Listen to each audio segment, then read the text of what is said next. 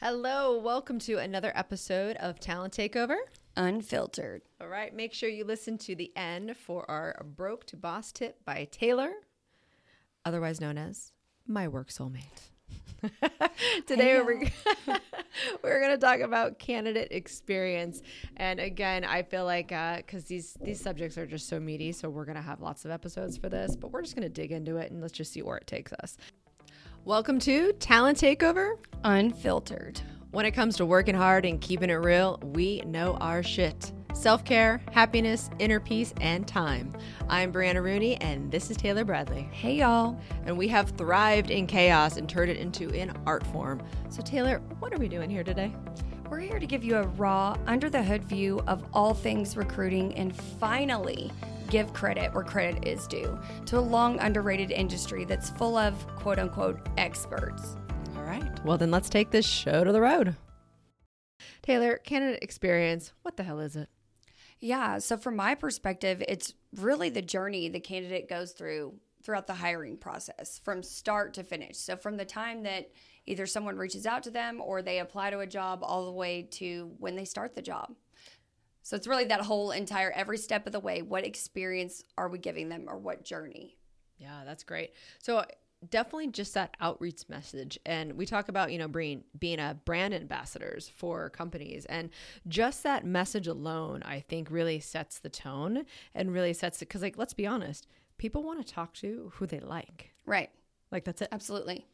Yeah. They're getting like what like on the average and you know what? Hold on. Side mini tangent i have asked linkedin hey do you know you know pre-epidemic post epidemic, what are the messages? How many messages are people getting every day? And they're like, oh, sorry, we don't have data for that. I go, great. Can I pay for that data? No, I can't. Okay. Um, but they're getting at least what, 25 messages a day? Yeah, probably. At least. So you, one, again, we talk about having like the subject line on point. So, like, okay, finally they open your message.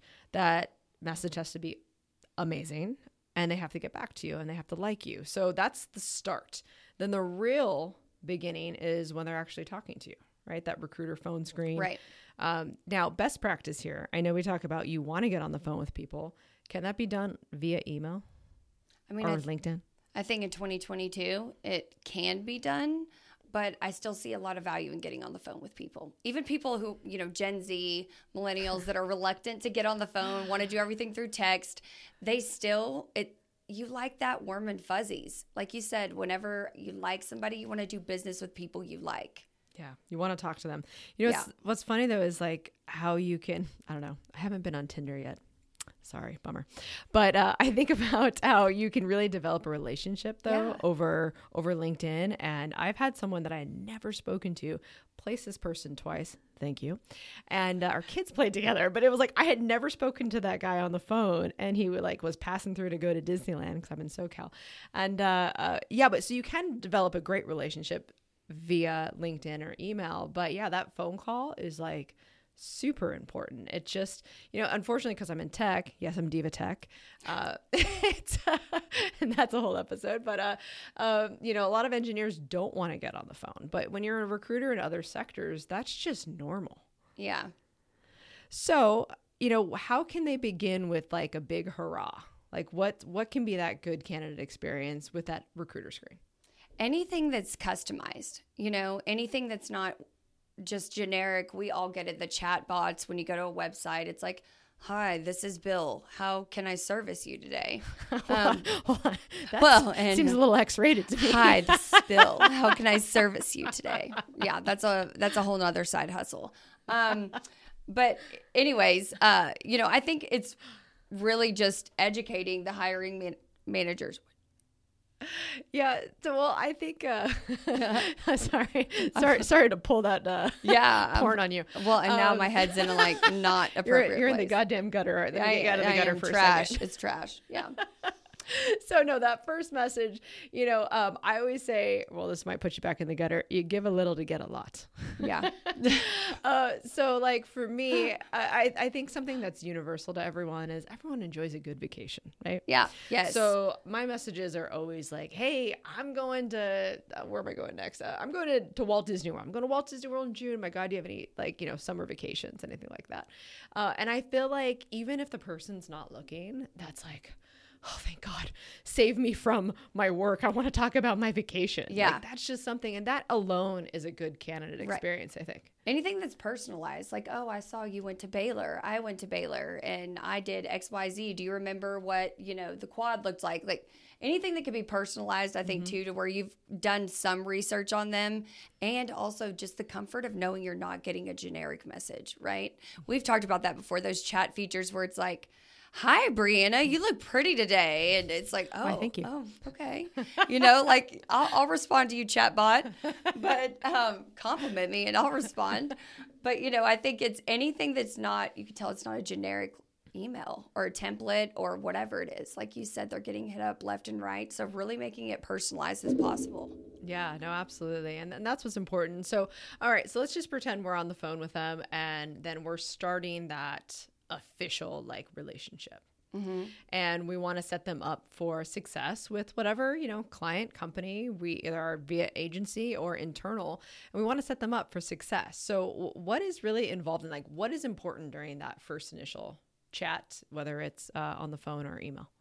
I feel like really getting to know what's important to them as far as uh, excuse me, as far as motivators. Like really understanding what motivates that mm-hmm. particular candidate because you can obviously make assumptions based on their resume, what positions they've transitioned into, but asking them and really understanding is the company that you're recruiting for, do their values, does their mission align with what this candidate is wanting? Because obviously, you know from jump then at that point that it's not going to be a match. You know, what we do is essentially like corporate matchmaking. Mm. Yep. That's why I said I am your best wingman woman, I should say, wing woman. I'm your best wingman. wingman. uh, but no, we are matchmakers, and I think that's that's the cool thing too. And I hate that that's now like a trendy term because I invented that shit years ago. Uh, but uh, um, that that's the cool part is being able to grasp like what they're looking for. And I always say that that first call, and yes, I'm sorry, we're in sales a little bit, but that first call is the start of the close. Mm-hmm. And the reason why I say that is because naturally you brought up candidate motivators. Right. Right. Right. But that's that's the huge stuff. That's like that is why a candidate is going to accept something or not accept something. And what I also like that you touched on is that we can make or break that first, you know, breakthrough in the company. So mm-hmm. it's like we can say, "Great, you're perfect for this role," or "You're perfect for this certain hiring manager," because we now hopefully know the hiring managers likes and dislikes. Um, but then also, it's like, what is their journey about, and we can not waste their time and not waste the company's time. Exactly. Which is huge. And I don't think people talk about that enough when it comes to candidate experience because that is all about, you know, not only are candidates, um, you know, anxiety filled to go through this interview process, but it's also a lot of fucking time. Yeah. And so I think a recruiter, if they know their shit, they can say this is good for you or it's not. Right. Um, do you think recruiters are honest like that? No. I don't think all recruiters are. I think ours are. Thank you. You're welcome. Um, totally unbiased opinion, opinion. But uh, no, I mean, I really do think ours are because they're encouraged to be, right? You yeah. know, obviously, we don't want employee turnover. It doesn't do us any good if they can't retain the person that mm-hmm. we get on, bring on staff there. And also, we really encourage the team. Not that it takes much and they aren't naturally this way, but to care about the person. Why would somebody leave, or you encourage somebody to leave a stable job? Because most of the candidates, as you know, that we reach yeah. out to are passive. So they're in these stable roles that they may be happy with and not even looking at all and perfectly content. And then we're disrupting that and selling them to go work for an organization that could end up being a total bust if there's not mm-hmm. a culture alignment, if it's not a fit. And if we know that on the front end, any recruiter, like shame on us for still trying uh, to sell amen. them. Shame yeah. on us. Shame on us. And that happens a lot. And I also think that when bad shit happens like that, that's why we get a bad name.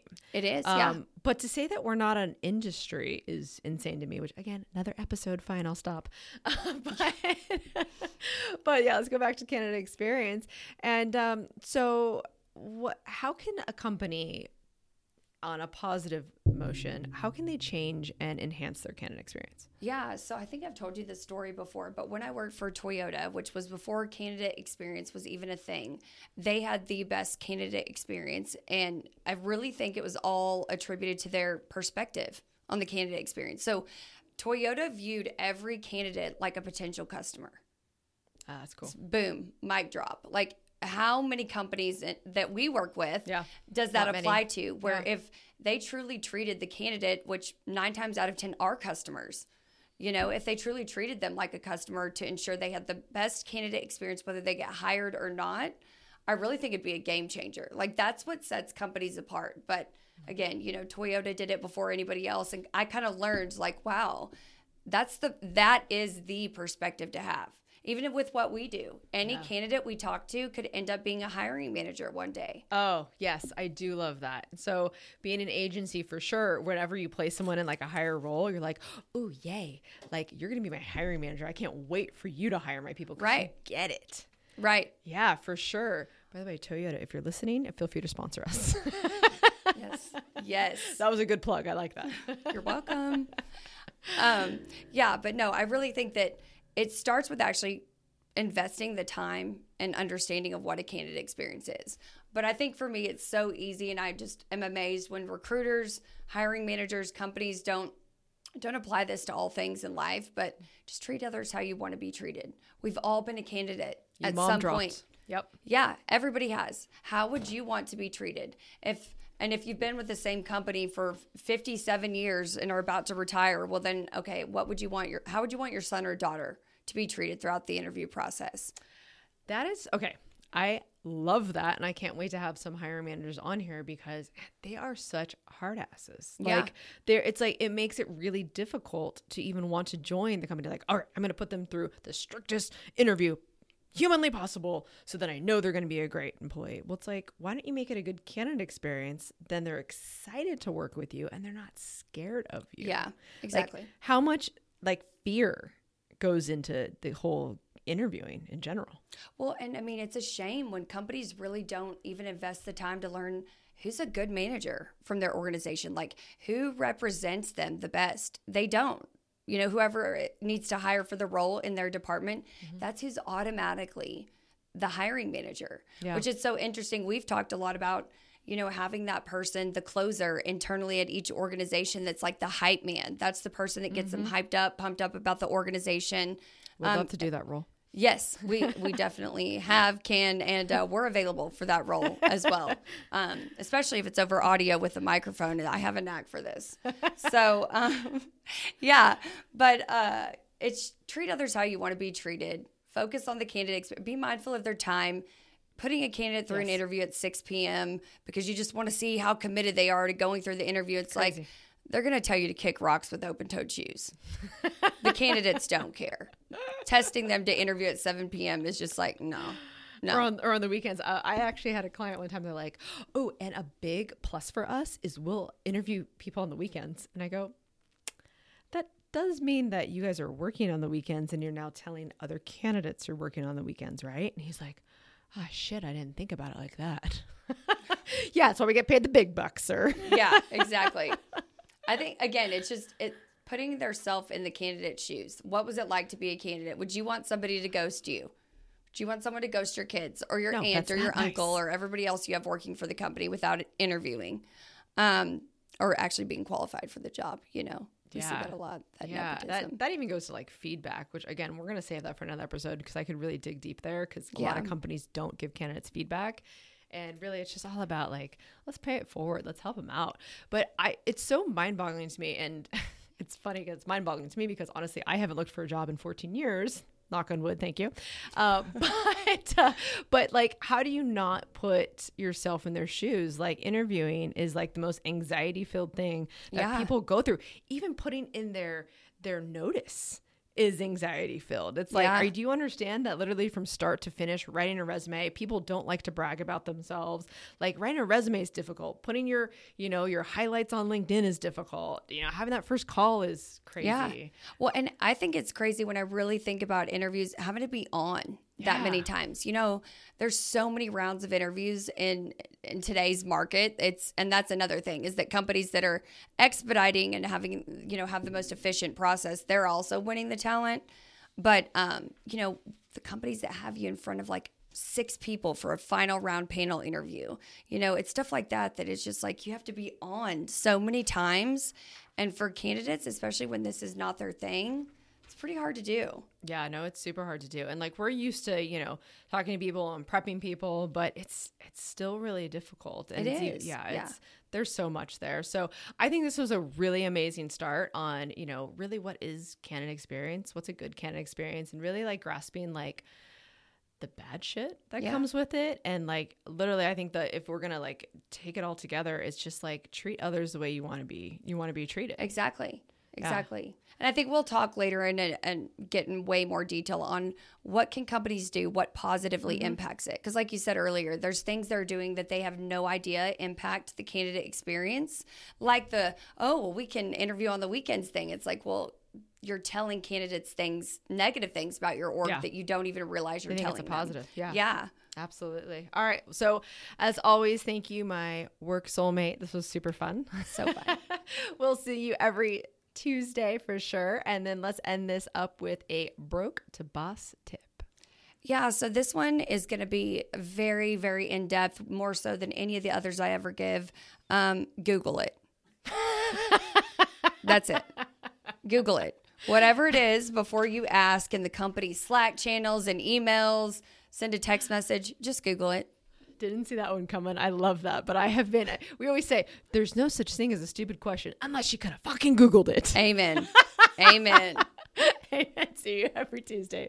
Bye. Thanks, guys.